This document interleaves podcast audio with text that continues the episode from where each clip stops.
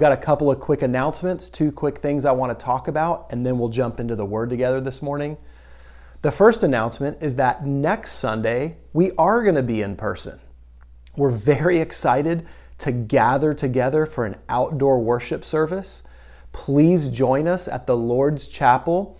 Our start time is going to be a little bit different. We're going to start at 9:30, um, try to beat the heat a little bit, and have about an hour-long service or so, mostly focused on worship and prayer. Um, we'll have the opportunity to take communion together as a church family, and so we're really hoping and believing you guys can join us that morning. It'll be easy for us to spread out, to social distance. We'll be outdoors, and we can worship God together. Um, check out our e-bulletin this week or our website. We'll have all the information you need, where to where to meet us, what to bring, all that sort of stuff. Um, but we're excited to worship together with you guys. We hope you can make it out for that. Um, we will not be able to live stream that service. And so next Sunday morning, if you go online, like you're watching right now, maybe, um, the service will not be streaming live. Our plan is to record it, and so we're going to work out all the technical details for that this week. Our plan is to record it, and we'll post the sermon and the, and the worship and all of that at a later time. So we love you guys. Hope you'll join us for that. All right, secondly, and this is really where the sermon's going to be going this morning. Um, but I want to encourage you guys. We have been reading through the Bible together this year. And tomorrow, on Monday morning, we finish the Old Testament by reading the book of Malachi. Now, if you've been hanging in there and you've been faithfully reading along, you're probably like me, you're ready to jump into the New Testament. You're excited to spend some time looking at the life of Jesus and the birth of the church. I'm so ready for that. But I just want to say to all of us, this week is a great entry point. If you maybe never started the Bible reading with us, um, jump in now and let's finish the year strong. You can read through the entire New Testament with us as a church.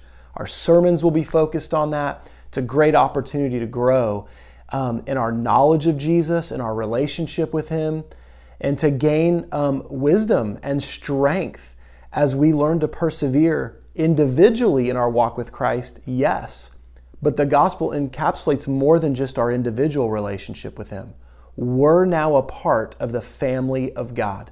And we are also now a part of a mission that God has to reach the entire world.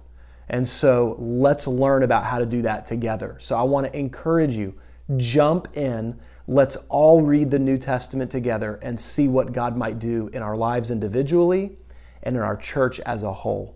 Um, there's a couple great resources for you guys to do that. We send out a weekly email on Monday mornings. It gives you the Bible reading plan for the week. It also includes a link to the Bible Project's video overviews. They do these great overview videos. They're like seven to 10 minutes, and they kind of let you in on what each book of the Bible is about, um, gives you kind of the outline and the structure. It's just a great way to understand what you're going to be reading. That's a great resource to help you guys. Also, our church wants to gift you with the, with the Bible app called Dwell. Um, normally, you have to pay for this app, but we've signed up and, and kind of purchased a bunch of subscriptions. And so, you guys for free can download this app. There's a link to it um, on our website or in the email I mentioned already. And it's an, it enables you to listen to the Word of God. You can pick different translations of the Bible. You can hear um, different voices reading to you, and you can even choose if you'd like to have some instrumental background. You know, if you want a little piano in the background or guitar or something like that. It's a great way to just immerse ourselves in the Word of God. You know, maybe listen to it on a drive to work or sipping your coffee in the morning or something like that. Listen, friends, whatever you need, whatever resources you need, they are available to you. Let's jump in Let's immerse ourselves in the Word of God and let's watch Jesus come alive in our lives, in our hearts. Amen. All right, well, let me pray for us and then we're going to jump into this this morning. We will talk a bit this morning. We'll reference a couple of passages that we read during the week, this past week. But really, the point of this morning's message is to kind of recap where we've been through the entire Old Testament make sure we're understanding kind of the big picture, what we're supposed to grab from this, and then we're going to look ahead to what's coming as we dive into the New Testament scriptures. And so, my hope is that we would just have um, this clear vision of the, the power and the importance of the Old Testament and the fact that it is all about Jesus. It's highlighting our need for Him and it reveals Him to us in a lot of special ways. And then, as we look at His life specifically in the Gospels in the coming weeks, man, I just pray our vision will be filled that much more with who Jesus is and his great love for us. So let's pray, let's prepare our hearts, and then let's dive into God's word together. All right, friends? Here we go. Well, Heavenly Father, we thank you for your faithfulness, your great love for us. Lord, we thank you for your written word um, that was written for our instruction, for our benefit. God, so that we could know who you are Lord, that we could understand who we are, who you've made us to be, our great need for you to come and redeem our lives and bring us into right relationship with you. God, so that we can be the people you've made us to be, so that we can enjoy fellowship with you. God, the ability to worship you with our lives, it's what we were truly made for. And God, I thank you that you place us in a family, God, in your family. And so we learn that we have one another, that we can both kind of rely on and learn from each other, and we can also support and encourage each other as we are an essential part of your family. And so, Lord, I pray this morning as we spend some time kind of looking back at, at the Old Testament scripture, all these faithful people who walked with you, um, imperfect though they were, um, God, that, that we would have a clear vision of who you are and what you're up to and Jesus, that we could see you a little more clearly today, and that we'd be filled with faith to trust you, to walk with you, and to live lives empowered by your grace. It's in Jesus' name we pray. Amen. Amen. All right, well, I want to start by looking back and just talking about the importance of the Old Testament. Now, there's no way we can capture the full weight and significance of it in a few short minutes here together, uh, but there's a couple of things I do want to highlight about the importance of the Old Testament, all right? First of all, really simply put, the Old Testament is the Word of God. It's the Word of God. It's what He wants to say to us. It's a vehicle for us to understand capital T truth. Not just our perspective or someone's opinion or maybe some good ideas, or perhaps there's some good stuff in there, but then maybe some stuff that's not so good. No, no, no. Listen. The Old Testament and the New Testament, but talking specifically about the Old Testament, the Old Testament is the Word of God. It's reliable, it's trustworthy, it speaks truth to us. It tells us about who God is and who we are. It tells us about this world, what's good about it, what's broken in this world, and what God wants to do about it. And so this book is God's Word. Um, Jesus himself validated the significance of the Old Testament. He viewed it as the unique Word of God, and he viewed it, viewed it as authoritative. He, he saw it as powerful and as revealing who God is and what He has to say. And so Jesus used it in a variety of ways. I'll give you a couple of examples of this. I might encourage you to check out my notes. There's a lot of scriptures in here that um, you can see where Jesus was talking about the Old Testament in light of it being the very Word of God. Um, much of this we covered in our kickoff actually back in January, kind of seeing the significance of the Bible. Um, Jesus used titles for the Old Testament um, to show its authenticity. He called it the Word of God, Scripture, the commandment of God. Um, Jesus accepted the people and the events mentioned in the Old Testament, and he viewed them as historical facts. Um, listen, some of the most fantastical, hardest to believe stories in the Old Testament, Jesus himself validated. He talks about Adam and Eve. He talks about Noah and the flood. He even mentions Jonah, who was swallowed by that great fish. And so Jesus validated and accepted persons and events in the Old Testament. Um, and probably one of the most powerful examples of how Jesus viewed the Old Testament as the Word of God is that he used it as conclusive evidence when he was in conversation with his critics. And so he would quote it in a variety of places. And ultimately, he used it as the ultimate authority to refute Satan's temptations when he was in the wilderness. Jesus viewed the Word of God um, as authoritative. And so, friends, I, I hope and believe that for each of us, we would view it that way. You know, it's become very common in our modern culture. I'm not even just talking outside of Christian circle, circles, I'm talking about within the church to, to view the Old Testament very differently than Jesus viewed it. And we start turning it into just a book of metaphors and allegories and, and just kind of this old document that was sort of a, a rough view of God and that we've progressed kind of past it or beyond it. That is not how Jesus viewed the Old Testament. He viewed it as authoritative. He viewed it as something that would be upheld. In fact, he said himself, not one jot, not one tittle uh, will, will go unfulfilled in the law. He believed the entirety of the Old Testament scriptures to be the Word of God, and we should too. One of the reasons we can view it as reliable is because, man, the Old Testament accurately predicted future events. We had some examples of that in our reading this week. Nahum. Nahum accurately predicted the fall of Assyria, Israel's enemy. In fact, Jonah had warned them. That's what that, our sermon last Sunday was about. He had warned Nineveh, the capital city of Assyria. And so, for a period of time, they had repented and turned from their wicked ways, and God relented. But, but later he said, Listen, you've continued historically to be wicked and to antagonize my people. And so, through Nahum, um, the fall of Assyria at the hands of Babylon was accurately predicted. Zephaniah, as well, in our reading this week, he predicted the fall of Jerusalem, the people of Judah, to the hands of Babylon, and we know that that happened.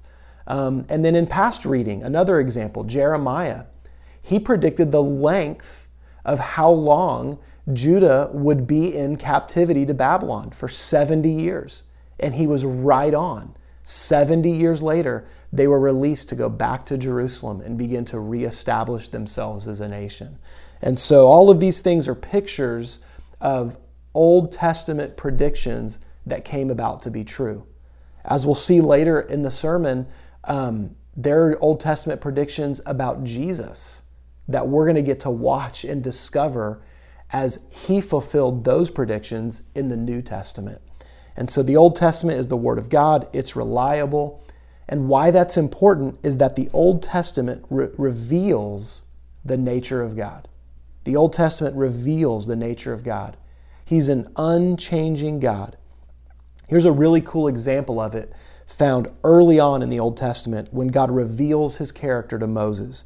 Check this out Exodus 34, verses 6 through 7.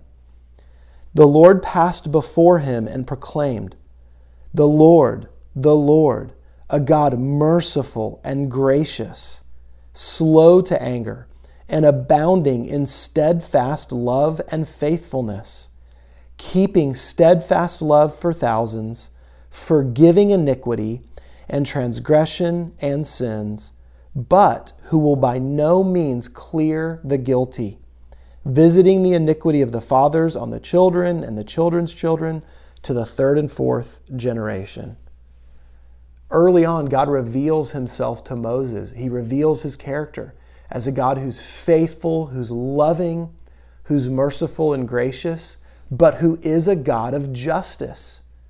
And Malachi tells us, we're going to read this tomorrow in our, in our Monday reading, Malachi 3 6. For I, the Lord, do not change. Therefore, O children of Jacob, are not consumed. God doesn't change. He's the same yesterday, today, and forever. The God of the Old Testament isn't this imperfect picture of God who's just angry and judgmental, and then Jesus shows up to set the record straight. It's not the case at all. The God revealed in the Old Testament is the same God that Jesus is highlighting, highlighting and saying, This is my good and loving Father, and I, his Son, am the perfect reflection of the Father. Jesus was merciful, gracious, abounding in love, slow to anger. But that didn't mean he had no anger. As we'll see, he goes into the temple and starts flipping over the tables because he's angry at some of the injustice he sees there. Also, we're going to see as we move into the New Testament that as Jesus lays out the love and grace and mercy of God, that he makes it very clear that a day of judgment and justice is still coming and that he's going to participate in bringing about that day of justice. God is the same yesterday, today, and forever. The God that is revealed in the Old Testament is further highlighted and seen through the love of Jesus in the New Testament. Now, why, why am I making such a big deal about this? Friends, one of the things we have to be aware of as followers of Jesus today is that there is this growing theme that if we look at the Old Testament, we should realize that we've progressed beyond it. In fact, it was just sort of Israel's journey trying to figure out and discover who God was, and that Jesus was somehow in contrast to that, and that he kind of is now the ultimate picture of God. That is a misrepresentation of the Old Testament. God is seen clearly throughout the Old and the New Testament as the same. Another reason why that's dangerous, you might say, Jake, why does that matter? You know, we live in New Testament times. We're the church. We have Jesus. Why do we need to look back at the Old Testament? Well, if we if we undermine and change and sort of devalue the Old Testament as the Word of God, we move into the next phase of what's happening in a lot of circles, unfortunately, where now the New Testament, we begin to say we've progressed beyond that. Things that Paul wrote about and talked about. We've moved beyond those things. He was unaware of kind of our modern, current cultural moment. And that simply isn't true either. Paul was fully aware of some of the very same problems we face today.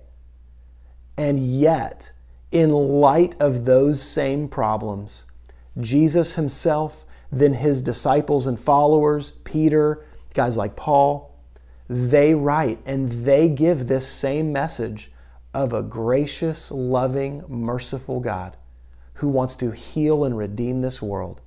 And yet, it's a God who will not overlook sin. He paid for sin, He cleanses our sin, but He doesn't overlook sin. And there is justice and judgment coming. Friends, what I hope you see as we begin to move into the New Testament is that the New Testament is synchronized with the Old Testament. The New Testament is the culmination, it's the logical conclusion of the Old Testament story that tells us all about the journey of God's people and the need for humanity to have a Savior, and that Savior is Jesus. And so, as we start to look ahead now, I want to talk about one of the important things that the Old Testament reveals. Not only does it reveal God's character, friends, it reveals our need for God. And it does this in some unique ways. All right, so I want to remind you of some things now. The story of the Old Testament is that all humanity needs to be reconciled to God. And we see throughout the Old Testament patterns where God's people, it starts with just kind of all of humanity, right? From Adam and Eve to Noah, we see this dramatic fall in those early days away from God, who He was, what He was like, and violence filled the earth. People took advantage of each other, and they didn't know or walk with the Lord. Yet through Noah, God brought about not only judgment, but he brought about redemption and grace and mercy, and there was a fresh start for God's people. Then, that same theme that we see developed in those first 11 chapters of Genesis, now we see them presented um, through Abraham and his family that becomes the nation of Israel. And while much of the Old Testament is, is God dealing directly with Abraham and the people of Israel, it's made clear that God's plan is still to redeem the whole world. He wants to use his people through Abraham's family to bless and touch all of humanity.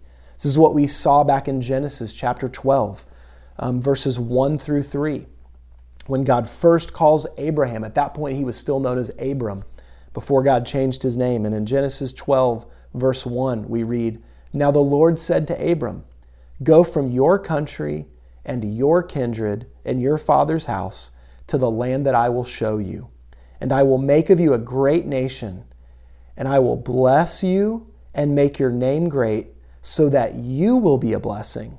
I will bless those who bless you, and him who dishonors you I will curse, and in you all the families of the earth shall be blessed. God's plan was to bless all nations through Abraham's family and the nation of Israel. That's God's heart. It was his heart early on for Adam and Eve to experience life with him forever.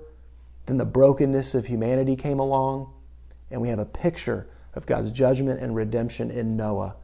And then through the entire Old Testament, as we read the story of Abraham's family and the development of the nation of Israel, we see God's people.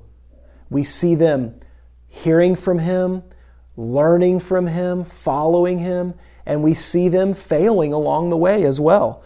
Think of all the circumstances that they go through. And, and I hope what you see in this is that in all circumstances, God's people still needed a Savior. The fact that God had, had shown up and talked to Abraham, that he later shows up and talks to, to Moses, works through the life of King David, worked through all of the prophets. In all of these seasons, God was loving them, He was offering them a way back to Him, but the pattern remained. People wandered. And no matter the circumstances, they struggled. Think about this. They were blessed through Abraham, yet Abraham struggled and wandered. They were saved from famine and given a safe place in Egypt through Joseph. And yet, then that turns into slavery and this long period of slavery. Then they're rescued from slavery and they're led out, and a nation is born. And as Moses leads them out, becoming this new nation, they then struggle as they wander through the wilderness. And yet, God protects them during that whole time. They come out of the wilderness and they move into the promised land. And from there, God appoints for them leaders, judges, kings, prophets that would lead them. And yet, so often, those leaders even failed them. Then ultimately, they're taken into captivity. And after all those years in captivity and exile, they return back to the land. And friends, if you're like me, as we've been reading through the Old Testament, one of the things that you see through this roller coaster ride that God's people go on is that no matter what the circumstances are, in times of famine, slavery, captivity, in times of great success, um, peace in the land, financial security, um, seasons of victory and growth. In all of those various seasons, there was still a need that had not been met. God's people stumbled and struggled and did not live righteously.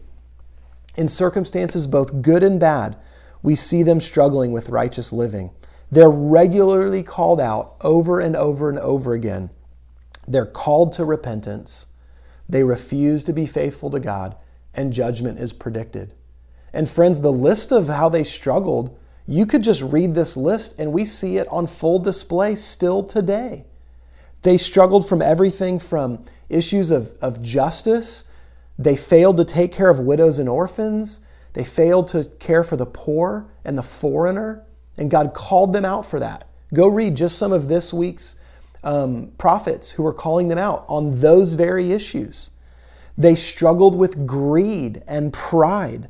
They became forgetful and apathetic, and they lived selfishly. Even when they were being quote unquote faithful, often God's calling them out for doing something externally, and yet their hearts are far from Him. And so it's really just a half hearted way, religious way of following Him, not living in true right relationship with God. And regularly, we see them called out for sexual immorality and even for following after other gods. You know, when you hear idols in the Old Testament, um, don't just think of kind of bowing down in front of some like golden image. Yes, that was a reality in their world. Those images represented something. They represented broken ways of looking at the world for success, comfort. It was, it was putting your trust and your faith in a certain way of living, and those idols represented that. And friends, a lot of those same broken ways of, of looking for satisfaction in this world we're susceptible to today. Now, the reason I'm highlighting this is these are God's people. This is Abraham's family. These are the people who are supposed to be God's representatives to the world that's in need. God wanted to bless the entire world through his people. And yet, what often happens is the exact reverse. It's rare that Israel was actually able to be a light to the nations. Usually, instead, the nations influenced them when it should have been the other way around. And so, a lot of the history that we see in the Old Testament that kind of goes beyond Israel and God's people. When we look at the other nations around them, we see that they influence God's people instead of the other way around. We see them influence them culturally. Israel regularly got drawn into what the people around them were living like. And so they got drawn into pagan culture, idolatry, sexual immorality, even drawn into child sacrifice at times. Friends, it's heartbreaking how influenced they were by the culture. We also see them influenced politically. Israel was prone to aligning themselves with foreign nations in order to have a sense of power, in order to have some protection, and to receive some prosperity and economic success. And God looks at the way that they align with the people around them and He calls them out. He says, You're going to be judged by those very people you're aligning with. And so, one of the themes over and over again in the Old Testament is we see this fallout where the pagan nations that needed the light that God's people were supposed to shine Instead, those pagan nations influenced them and then ultimately led to Israel's downfall. They were used, abused, and even at times destroyed by these very nations they were meant to be a light to. There were rare examples of hope in the Old Testament where we see people of another culture who were meant to be drawn to the Lord coming in for hope. But we do see glimpses of that. We see it in the story of Rahab and Ruth as just a couple of examples. And you know, one of the beautiful things I love about those examples is in both Rahab and Ruth, we have a glimpse of God's redemption plan. That there was a need for a Savior. Israel, his chosen people, needed a Messiah who would purify and cleanse their sins and who would right the wrongs that were happening in the world. And he was meant to be not just a, a Messiah for the Jewish people, but a light to all the nations. And much of what we see in the Old Testament is a picture of not only God's promise of this coming Messiah to his people, but a promise that he would touch all of the nations. And the glimpses that we see in the stories of Rahab and Ruth, foreigners who were brought in and chose God to be their God, they are now in the line of Jesus Christ. I want to encourage you as you read Matthew this week and you see the genealogies, there's some pretty cool pictures in there when we see some of the names of the people that God chose to be in the line of the Messiah, even foreigners. Friends, here's the deal. I hope that you see kind of big picture in the Old Testament our great need, humanity's great need for a Savior. But, friends, I also hope that in this, you might see clearly a little bit better the day and age in which we are living. As the church, as followers of Jesus, we've now been grafted into God's family. We have this heritage now of being, being the chosen ones of God. He loves us, He's for us. We are His people.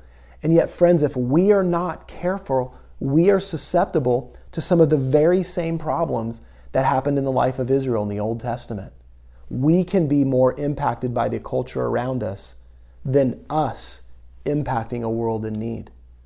And we can align ourselves with powers and influencers that are not godly for the sake of power, protection, influence, success. Or we can sacrifice our morality and we can decide that well, maybe God doesn't have as higher, high of a standard as I thought. Maybe Jesus' grace and mercy meant that some of these things aren't actually that big of a deal. It's just not the truth. It's not right for us, the church. And friends, we are misrepresenting God as the light that we're called to be to a world in need when we compromise ourselves and when we minimize the things that God calls wrong. It's equally important for us that we carry the message of our great need for a Savior Jesus. It's equally important that we carry the message that He is a God of grace and mercy and love, and that God doesn't just look the other way with sin. And friends, as we move into the New Testament and we get a clear picture of Jesus, one of the things that we need to see is that the cross tells us not only how much God loves us, but how seriously He takes sin. How big of a deal it was for Him to deal with sin and its consequences. And therefore, we have this great hope in Jesus because He has dealt with the seriousness of sin and He loves us and He offers His grace and His mercy to us. And so, as we kind of kind of come to a conclusion here, looking back at the Old Testament, um, I want us to be reminded of some of the Old Testament prophecies that are fulfilled in Jesus. We read some really cool ones even this week. I hope you caught these. Um, in the book of Zechariah, three examples of Old Testament prophecies that Jesus fulfilled when he came. In Zechariah 9 9, that's where we see the prophecy that Jesus would come riding in on a donkey and that's just what he did when he rode into Jerusalem a week before his death. In Zechariah 12:10 it describes our Savior being pierced for us, just as Jesus was pierced when he was hung on the cross. And in 13:7 it's actually Jesus quotes this passage where it says that the shepherd will be struck and the sheep will scatter. And that's just what happened on the night that he was betrayed. Even his closest friends were scattered when our great shepherd was taken and was struck for us. Listen, Jesus' first coming was described in the Old Testament. Him coming as this suffering servant, the one who would lay down his life on our behalf, the ultimate sacrifice. There are other Old Testament prophecies about our Messiah that have not happened yet. And that's another reason the Old Testament is significant for you and for me. Because the Old Testament talks about an eventual second return, a second coming. It's the future day of the Lord. Um, we read about this in Zephaniah this week as an example, but throughout the Old Testament, especially in some of the prophets, we see this reference to the day of the Lord. And it's this coming day when the Lord is not coming as a suffering servant or as a sacrifice, He's now coming as the king. And He's coming to make the wrongs right. He's coming to rescue and redeem His faithful ones and he's coming to bring justice and judgment. I want you to see a glimpse of this in Zephaniah chapter 3, verses 17 through 19. The Lord your God is in your midst, a mighty one who will save. He will rejoice over you with gladness. He will quiet you by his love. He will exult over you with loud singing. What a beautiful picture of God returning and being in our midst. Verse 18 I will gather those of you who mourn for the festival, so that you will no longer suffer reproach. Behold, at that time I will deal with all your oppressors, and I will save the lame and gather the outcast, and I will change their shame into praise and renown in all the earth. Friends, the story of the Old Testament is about the struggle of God's people and the need for all people everywhere to be reconciled to God. The Old Testament gives a clear vision of the coming Messiah and our need for him. He comes and he rescues and he saves and he redeems. And we're about to get an awesome glimpse of that as we move into looking at the life of Jesus. And I want you to pay close attention to what Jesus says and what he does because he communicates all about this same God, his glorious Father, him, the perfect reflection of the Father, as God's only Son, gracious, merciful, loving, faithful. He's going to do what He said He's going to do for you and for me to redeem this world. He promises it. But, friends, if you pay attention to the words of Jesus, and then later in the New Testament to His followers, they also made it clear He is returning again one day. And there will be a day when God rights all of the wrongs. And so, friends, may we turn to Him and look to Him while there is time to do so, to repent, to see our need for a Savior, and see Jesus as the ultimate solution to what we need. May we have a clear vision of what it looks like to live by faith. So, friends, I want to take about five minutes and, and kind of close with this because I, I love this. In our reading this week, we saw a really important passage in Habakkuk chapter 2. Habakkuk. I've always loved trying to say that word. I feel like I'm going to mess it up every time, but Habakkuk, what a fun word to say. This prophet has this very personal interaction and conversation with the Lord. in the midst of just these few chapters, he's given a picture of what God is really up to and what he's inviting us into. And, and he wants Habakkuk to capture this vision of hope and the ultimate redemption that God is working in our lives. And he invites Habakkuk to trust him. Check this out. This is chapter 2, verses 2 through 4. And the Lord answered me Write the vision, make it plain on tablets so he may run who reads it. For still the vision awaits its appointed time. It hastens to the end, it will not lie. If it seems slow, wait for it. It will surely come, it will not delay. Behold, his soul is puffed up, it is not upright within him, but the righteous shall live by his faith. Listen, God is saying to him, there is a vision that if we can catch it clearly, if we can see it as sure as written on like stone tablets, even though it seems like it's delaying, it's taking a long time, there's moments where I could lose heart. If I will hold on and trust to the vision that God has laid out, it will not fail. And so the question is will I get kind of lost along the way, puffed up in myself and my own way of thinking? or I hold on in faith. And in faith, I am made righteous in God's sight. This beautiful picture, it's such a New Testament sounding concept, isn't it? Yeah, because it's God's ultimate plan that we would put our faith and trust in Him, that He would make us righteous, that He would redeem and rescue our lives, and that He will be the faithful one even as we have to endure. Friends, in this season, just like all other seasons, there are things that we cannot see clearly. There are times where we might feel like, I don't know where to turn. I'm not sure what I'm supposed to be doing. I don't know what the right path is to follow. And God's invitation always remains the same trust me. Trust me. I will fulfill my promises. I will be your rescue and your savior. I will be your firm foundation.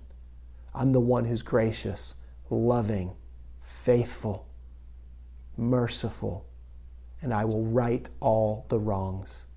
And this passage in Habakkuk, it echoes back to something God said about Abraham. You can go check out Genesis chapter 15, read verses 1 through 6.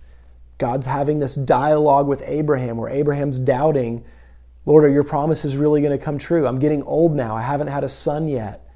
And God says, Listen, I am going to fulfill what I said.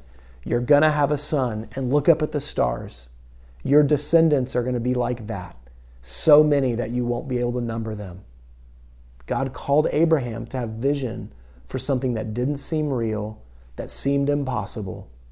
And God said of Abraham what he just said here to Habakkuk. Look at this. Let's just read verse 6, Genesis 15, verse 6 and he believed the Lord. So Abraham had faith, and God counted it to him as righteousness. The righteous shall live by faith. That's our father Abraham of old. That's what God was saying to Habakkuk. And the writers of the New Testament, Paul specifically, picked up and used Habakkuk's verse. He quotes it in three different places. He quotes it in Romans, he quotes it in Galatians, and if, if you believe Paul wrote Hebrews, he quotes it in Hebrews. But I want to read the one from Romans to you because I think it, it summarizes everything we've been talking about this morning. That God's people, Israel, need a Savior. That the whole world, God wants to save all of humanity through Jesus. And that, friends, if we can have a vision for what God is up to and put our faith in Him, we'll be saved. Check this out Romans chapter 1, verses 16 and 17. For I am not ashamed of the gospel, for it is the power of God for salvation to everyone who believes, to the Jew first, and also to the Greek. For it is the righteousness of God, for in it, sorry, for in it the righteousness of God is revealed from faith for faith, as it is written, the righteous shall live by faith. Friends, as we've been reading through the Old Testament, we've seen this incredible picture that God is up to something. In the midst of the brokenness of this world, the fallenness of all humanity, the struggles and trials that we all face, even as God's people struggle with remaining faithful and following Him with their whole heart, not externally, not religiously, but truly and deeply with their whole heart as His people. In the midst of all those struggles and the great need in humanity, the thing that stands out through the Old Testament is that God is up to something. He loves the world that He made, He loves the people that He made in His own image, and He wants to rescue and save and redeem all of us. And His ultimate plan is found in Jesus Christ, the coming King, the Messiah, who's both the suffering servant, the ultimate sacrifice, and our eternal King. May we see him clearly today. May we hold on in faith in all seasons. And I'm praying for all of us, friends, as we dive in to the New Testament together, that God would give us vision to see Jesus for who he is. That if we if maybe we don't know him, that our hearts would be captured by him and we give our lives to him.